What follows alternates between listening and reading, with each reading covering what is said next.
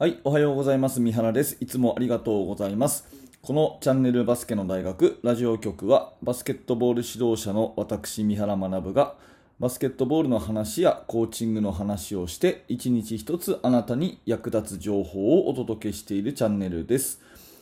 はい、えー本日は7月3日の土曜日ですね、週末、えーになります。皆様いかがお過ごしでしょうか、えー外を見ると今日も雨ですかね、えー雨が多い、え毎日が続いております。えっと、今日はですね、NBA の話、えープレーオフ面白くなってますので、えーフェニックス・サンズのクリス・ポール、ついについに NBA ファイナルに進出ということでですね、応援したい気持ちが、えー止まらないので、それについて話をさせていただきます。え本題に入る前にお知らせを2つさせてください。えー一つ目はバスケの大学無料メルマガ講座というものですね、えーこちらはですね指導者の方向けにチーム作りについて、えー悩みがあるという方はですね、登録していただきますと、え約6ヶ月にわたって私から、えチーム作りについてのヒントになるような情報をメールでお届けします。ま最初の1通目でですね、え YouTube では見られない、え練習メニューの作り方という、え動画教材をプレゼントしておりますので、えそちらだけでも興味がある方はですね、えーぜひ覗いてみてください、え説明欄にリンクが貼ってあります、え最初にね1通目だけ受け取って解約ってこともできるんで、えーぜひお気軽に登録してください。えそしてもう1個は、えバスケの大学研究室ですね。えこちらは Facebook を使った、えグループコミュニティになっております。えメルマガを受講し終わってですね、えそれ以降もあのチーム作りについて引き続き学びたいという方、ねえ私、三原とコンタクト取り続けたいという方にはおすすめでございます。えそちらも興味のある方はリンクが説明欄にありますので、えバスケの大学研究室、え覗いてみてください。さて、えー本題でございますが、えーと、フェニックス・サンズ対、えーロサンゼルス・クリッパーズがですね、第6戦で、えー決着がついて、えクリス・ポールがですね、率いるフェニックス・サンズがついに NBA ファイナルに出るということですよね。で、クリス・ポールっていう選手は、うんと改めて見てみるとですね、NBA に16年在籍していて、えーそして初めての NBA ファイナルということなんですよね。で、私、あのプレースタイル自身がですね、このあのプレースタイル自体が、えー非常に好きでですね、確か2005年、6年ぐらいにあの NBA 入って、最初はですね、えーと、ホーネッツにいたと思うんですけど、うん、その時からいいガードだな、面白いガードだなって、あの私は結構ね、シュートに行く攻め気のガードって好きなんですよ。うん、攻め気のタイプのガードって好きなので、あいい選手だなって思って、えーずっと、えープレーは好きでした。ただ、この選手はですね、非常に怪我に泣いた選手でして、クリス・ポールは。あのー本当にここ一番というプレーオフの時に、うん、特にクリッパーズ時代はですね、えー自分自身があの本当に勝負どころで、えー先制離脱してしまったことだったりあとはチームメイトのねあのグリフィンが怪我でいなくなったりとかいろんなことがあってですねロサンゼルス・クリッパーズ時代が一番優勝に近かったと思うんですが、まあ、それもあの怪我に泣いたということになります。でもですね、えっと、クリス・ポールが私個人は素晴らしいなと思ったのはヒューストン・ロケッツにトレードされて、えー全くこうチームにフィットせずに、えー即、えー、とサンダーにトレードされたんですね。でサンダーにトレードされたときに、まあ、若手中心のサンダーにですねベテランのクリス・ポールがポンと入れられたところで多分これは何て言うんですかねもう普通だったら腐っちゃうっていうかもう自分の選手生命っていうかもう優勝に絡むそういう選手にはなれないなみたいに腐っちゃいがちなところだったと思うんですけど私はサンダー時代の、ね、クリス・ポールは本当にリーダーシップ発揮したっていうかすっごい一生懸命頑張っていたっていうことで、えー逆にねこう好感度が持てたんですね。クリッパーズでは怪我が泣いて。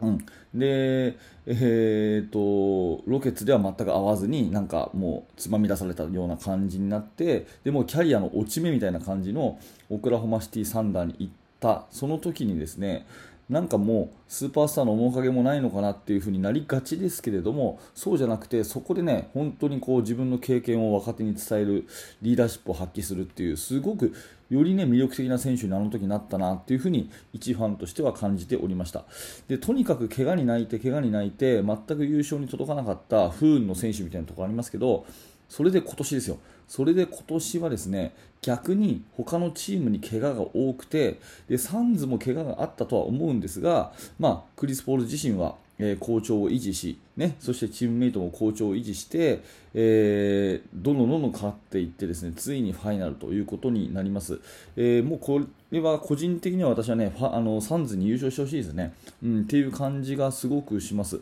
だから、まあ、何が言いたいかっていうと、うん、クリス・ポールは今まで運がなかったというふうに感じられる選手ですけどそれでも腐らず頑張ったっていうふうにまあね、えプロの選手をして、ね、腐らずよく頑張りましたねなんていうのはちょっと稚拙な感じっていうか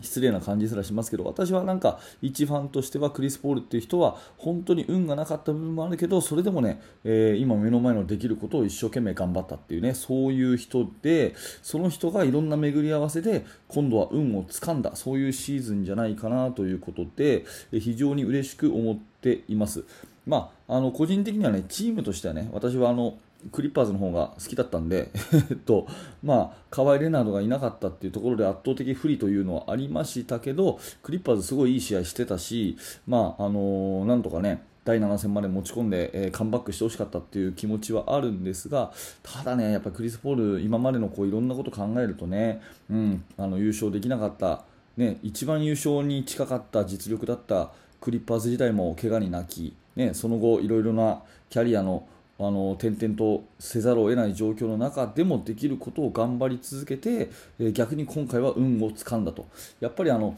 人人柄っていうか、まあ、悪役みたいな選手ね、えー、よくトラッシュトークもするしすごく、まあ、汚いプレーもするっていうような評価もありますけども、まあ、それだけ勝ちにこだわる気持ちの強い選手っていうところでですね、えー、私はやっぱりその腐らず頑張るっていうね、え、目の前のことをとにかくどんなチームでもねロケッツに使えないって言われてもサンダーに、えー、飛ばされてもですねとにかくその目の前のところで一生懸命やるというようなそういうクリス・ポールの人柄みたいなものが見えた気がして私はすごく応援したいですね。で、まあ、余談になりますけどクリス・ポールってあの選手会長なんですよね。NBA の選手会長でもうもう何年やってる67年やってるんですかね？NBA の選手会長6、7年やってて、まあ、選手会長って簡単に言うと多分、あのー、お給料の話とかそういう労使協定っていうんですかそういうのの話し合いの窓口になる人で多分雑務も多いからそんなにね積極的にやりたがらないものなんじゃないのかなと思うんですね、うん、いろんな選手が。うん、名選手と言われる人もそんなにやりたがらないものなんじゃないかなと思うんですね、そういう雑務をやるっていうことはやっぱり一アスリートとしてのこのね、えー、パフォーマンスにいいと思わない人が多分多いですよね。うん、そんなことやりたくない誰かやってくれよっていう感じなのかもしれないですけど、まあ、多分それも引き受けているっていうあたりもまたねちょっとその辺は詳しく分からないですけどやることによるメリットもあるのかもしれないけど多分そのうん自分のできることは一生懸命頑張るみたいなそういう側面が見えてもう数年選手会長を務められているというところもあるのかなと思います、えー、今日はちょっと止めどない話をさせていただきましたけど運がない時もあったと思うんだけどやれることを一生懸命やったクリス・ポールがなんかこう報われてる瞬間に立ち会えてるっていうかそういう喜びでですねえー、今日は熱い思いを語らせていただきました。プレースタイル的にもあの攻撃的な、えー、ポイントガードっていうのは僕は大好きなので、えー、フェニックス・サンズ、クリス・ポール、えあとぜひ4つファイナルで勝ってですね、えチャンピオンリングを手に入れていただきたいというお話でございました。はいありがとうございました。今日はクリス・ポールついにファイナルへというお話です。はい、ありがとうございました。えっと、このチャンネルはですね、毎朝7時までにですね、大体朝6時前後が多いんですけども、うん、あのー、こういうバスケットボールの話、まあ、今日はね、ちょっと NBA の、えー、ミーハーな話をしましたが、まあ、それだけじゃなくて、えー、練習方法のアイデアとかね、あとは選手のやる気アップになるような話とかね、えー、そういったことをさせていただいております。えー、何らか面白かった、興味が持てた、役に立てたという方はですね、ぜひ高評価のボタン、並びにチャンネルの、え登録をしていただいて応援していただけると嬉しいです。またぜひ明日の放送でお会いしましょう。はい、最後までありがとうございました。三原学でした。それではまた。